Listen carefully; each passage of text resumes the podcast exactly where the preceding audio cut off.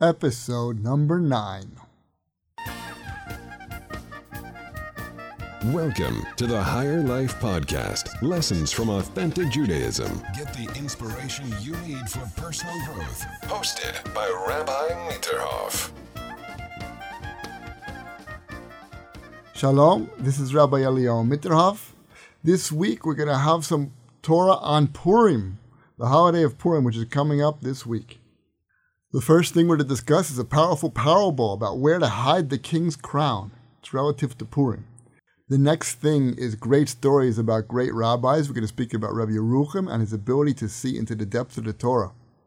After that, we have some Divrei Torah from Rav Hutner on Purim itself. And finally, we're going to have peace in your home, the second commandment of marriage according to a Rev Avigdor Miller. Do not disrupt the routine of marriage. We're going to start out with the famous parable of the Nesiv on Purim, where to hide the king's crown. One time, there was a very, very valuable crown with all kinds of diamonds, silver, gold, who knows what, and they had to move it from one town to the next. But they were very concerned how are they going to move this crown? Because they know that there's thieves along the way, and the thieves are surely going to steal it. So they came with this genius plan to hide the crown in the back of a simple wagon covered with tattered rags. This way, no one would even think it was there. They put the crown in the back of the wagon and threw rags on top of it. So that was the mushal, that was the parable, and here's the nimshal. Here's what it's really talking about. It's talking about Purim being similar to Yom Kippur. We know there's a drasha that says that Yom Kippur is only like Purim, Kippurim. Kippurim, Yom Kippur is like Purim. What does that mean? It means that the light on Purim itself is even greater than the light that's revealed to us on Yom Kippur which comes out that Purim is even a holier day than Yom Kippur, and can reach even higher levels on Purim. It's such a high day. So, since the forces of evil, the Satan wants us to not elevate ourselves on Purim and to waste the day and to lose it. So, they had to figure out a way to hide it from him. So, the way that we hide it from him is we dress up, we drink, we do bizarre things, and the Satan cannot figure out what's going on on Purim. But really, what's going on Purim is the highest day of all the year. It's time for Great Stories About Great Rabbis. This is a story about Rabbi Yerucham Leibowitz, the Mir Mashgiach. It says he was considered the Chaim Brisker of the Mussar world. We know that Rav Chaim Brisk was one of the greatest geniuses that ever lived. He was from the last century. So it says that when he would learn a Ketzos, which was also one of the greatest geniuses from centuries before, he would learn it in such a way that even though everyone else studied that same Ketzos, people couldn't believe the depth of which he had, that they didn't even believe it was the same Ketzos. He saw so deeply into it that it was worlds beyond what everybody else could see. So too, it says that when Rabbi Yerucham would learn the path of the just, Mesilas Yesharim, he would have unbelievable insight and clarity and depth that the people couldn't believe it they called him the Rev Chaim Brisker of the Mussar world. I just want to explain how is it possible in the same text that we can see deeper and deeper into the text. We know it's a fact. The fact is the same chumash that a five-year-old learns, a 90-year-old man learns. It's the same text. The same text that 15-year-olds learns in yeshivas learn Gemara. So people have been spending their entire lives, and even at 80, are learning the same text that the 15-year-old is learning. The Vilna Gaon said, the Vilna Gaon, you know the Vilna Gaon was? The Vilna Gaon was saying brachas on his mother's milk at, at, at, at age at one years old already. He knew everything inside out, and he said he would walk across Europe by foot if Rav Moshe Chaim Luzzatto was alive, the author of the Mesilas Yesharim, just to learn something from him, just to be able to learn from him to get even more depth. The Torah has endless depth. We see the bigger the person is, so the more depth he can bring out. And this is what they said about Rav Yerucham. The story goes a little bit further. It says that Rav Yerucham was considered the magician. In what sense? He was able to influence even people who were very, very far away from Torah and from learning and from holiness. He was able to influence them in a good way. That they called him the magician.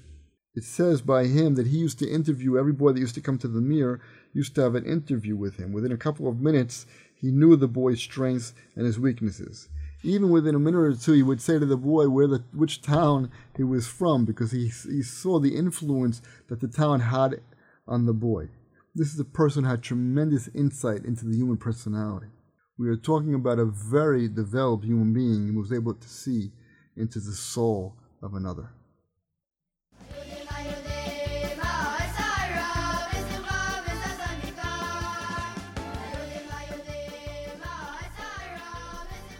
The genius, Rev Yitzchak Hutner, has an unbelievable word on Purim. He has a whole sefer on Purim, but I just read one of the words.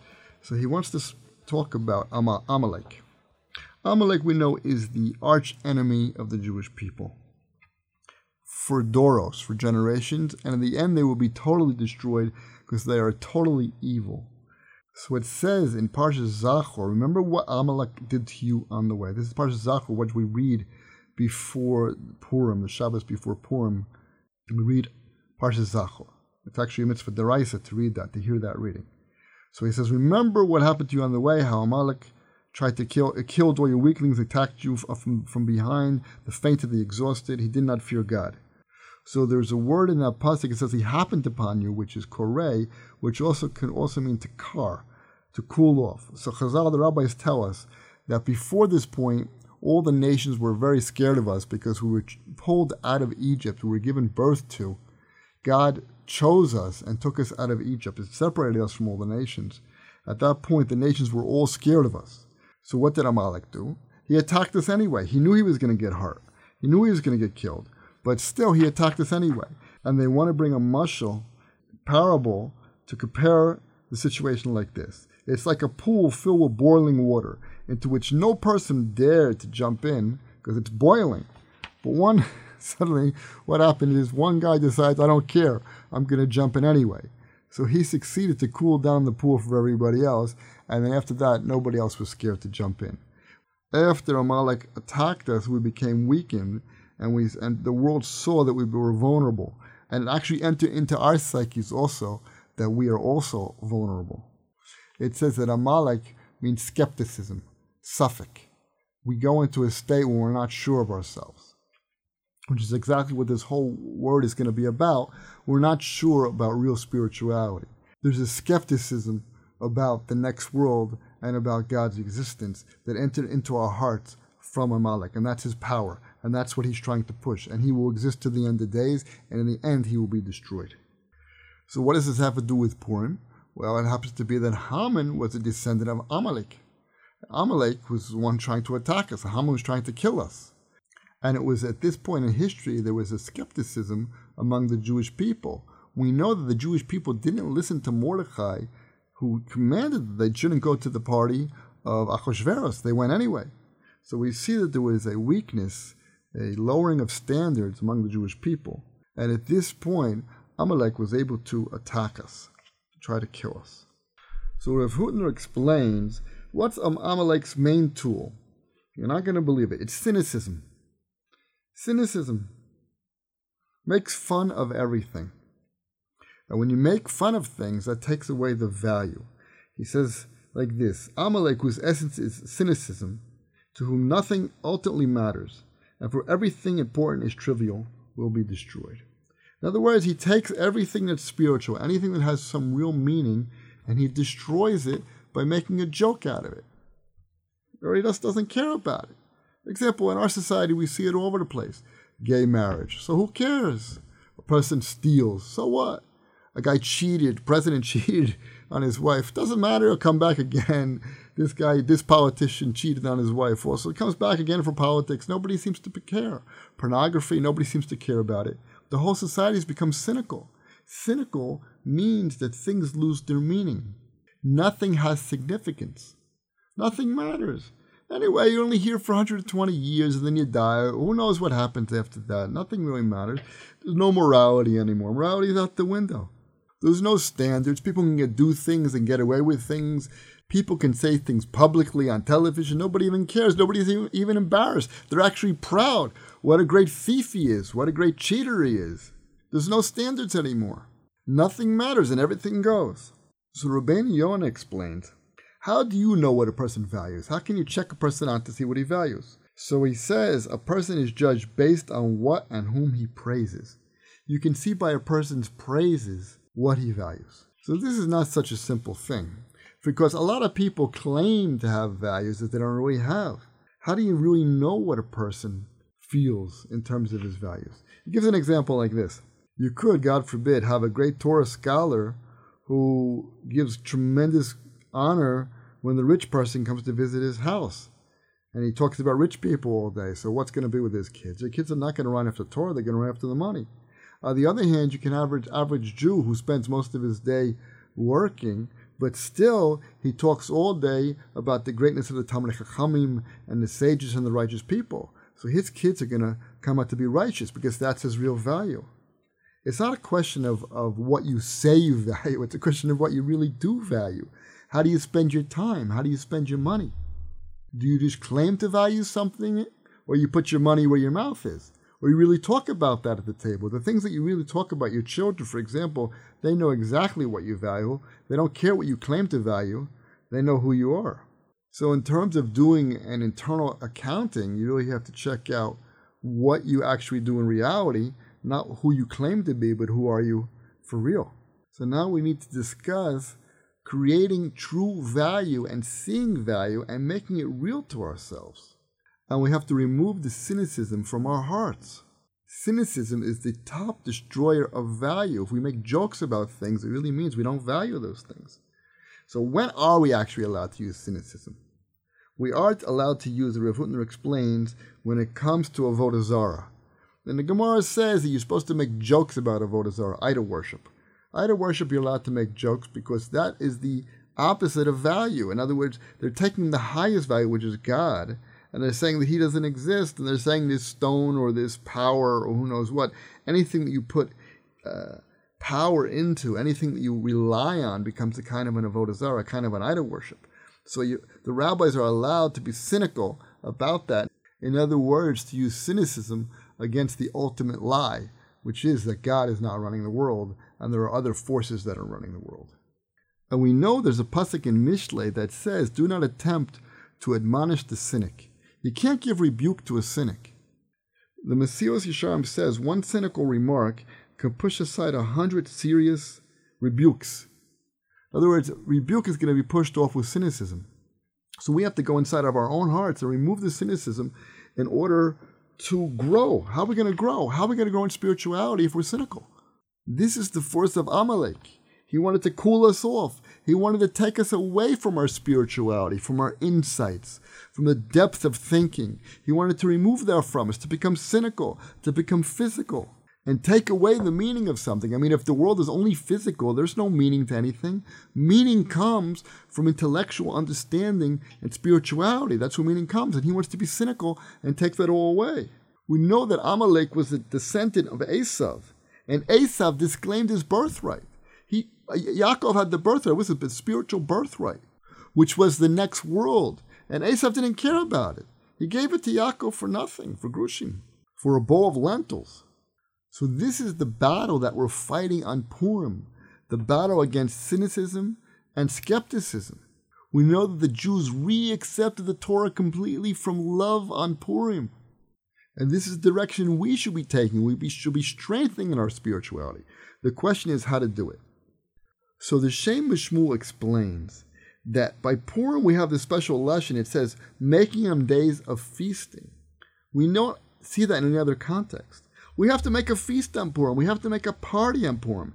He says, because of the tremendous spiritual potential of Purim, which is a, a light that can open up inside of our souls, we have to make sure it has a deep impression. And we do that by by feasting and by eating and by drinking and by singing, that it should have a big impression on us, that we should grow in spirituality. We use the physical, that it should make an impression upon us.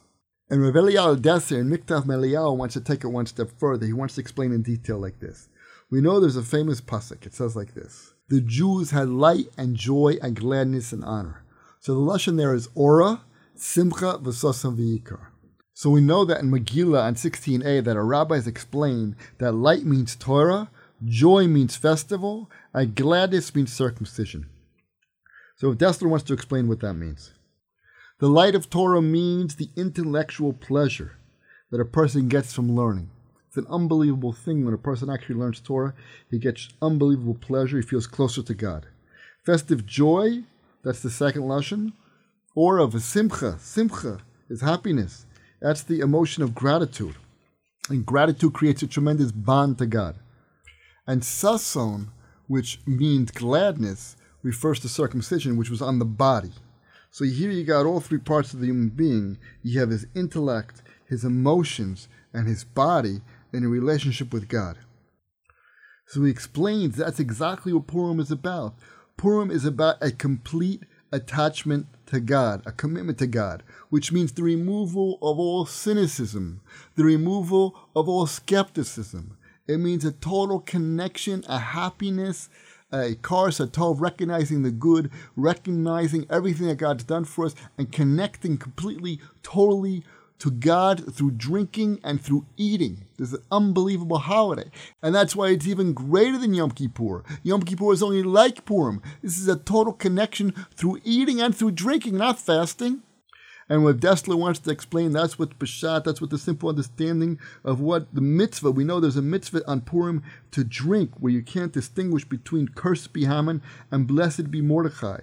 Blessing, he explains, means expansion, means being rich. And curse means being poor, not having. So he says it has nothing to do with the physical. It's not a question of being rich. It's not a question of being poor. We're going to go beyond that. Poor means going beyond that, connecting with God in a deeper way, a total connection to God, where you can't see the difference between being rich or poor. What's the difference if you're rich or poor when it comes to God? Connect to God.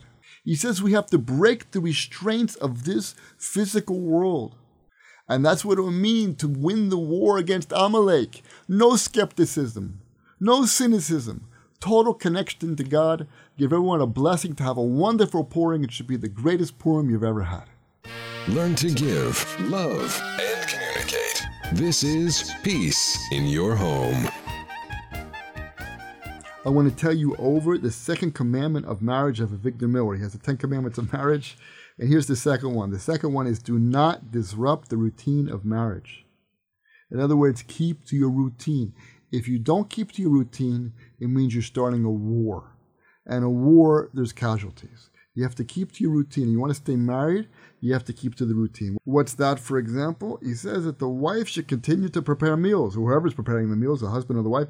But you have to, if preparing meals, you have to continue to prepare those meals. It doesn't matter if you're fighting. The family needs food. You still have to prepare meals. He says like this, an unbelievable thing. He's just like a Kohen stands at the Mizbeach and offers a korban tamid in the morning and evening, no matter what. Even if he's angry at the Kohen Gadol. In the temple, the Kohanim, they had to serve. So they had to bring the korbanos, the sacrifices in the morning. It didn't matter if they were angry at their boss or not angry at their boss, the Kohen Gadol. They still had to do it. You have to continue to bring food into the house that things continue as normal. And not only that, the husband should also always come to the meal, or the wife. They also have to come to the meal. You have to sit down in your regular place and eat supper. Ah, you're having a fight, so don't talk to each other. You don't have to talk to each other, but you have to continue in your routine. And God forbid that a wife should not go to the mikveh. Don't say, I'm not going to go to the mikveh. Mikveh means that you can't be together with your husband. You don't say you're not going to go to the mikveh, that you're, you're asking for trouble. It's going to start a war. You're breaking the routine of marriage or the husband should never refuse to give his wife money. That's not normal. You didn't say this week you're not getting money. Everything has to continue according to root. Uh, this is assuming that you want to stay married. If you don't want to stay married, you could do all these things and you can end your marriage quite quickly. But if you want to stay married, you're just having a fight, so you have to keep to the routine. And a man should never leave home. Don't sleep out. Say, I'm leaving, I'm going to my friend. He says, even if you went to the airport already, you should still come back. Many men were at the airport and they changed their mind. Once you take an airplane, who knows what's going to happen? That's what he says. So don't keep normal. You have to come back. You have to sleep in your bed every night, even if you're having a fight. It's not a war, it's just a fight. And the opposite, a man should not drive his wife out of that house and say, go back to your mother's house. You know how many marriages ended because of that? Because what happens is the wife goes back to the parents' house, and the parents start to take the side of the wife. And in the end, it ends up with a divorce. They don't want a divorce. We're trying to prevent divorces. So the second commandment of marriage is do not disrupt the routine of marriage. If you want peace in your home, don't re- disrupt the routine. do everything normal. You can have fights. Don't make the fight into a war. A war, people get killed. That's it for this week's podcast. I hope everyone enjoyed it. Everyone should have a Freilich Purim. Please leave comments at the podcast and please tell your friends about the podcast so they can also enjoy it. Thank you for listening. Your voicemail could be featured on the Higher Life podcast. Just visit rabbimitterhoff.com to ask questions or leave comments.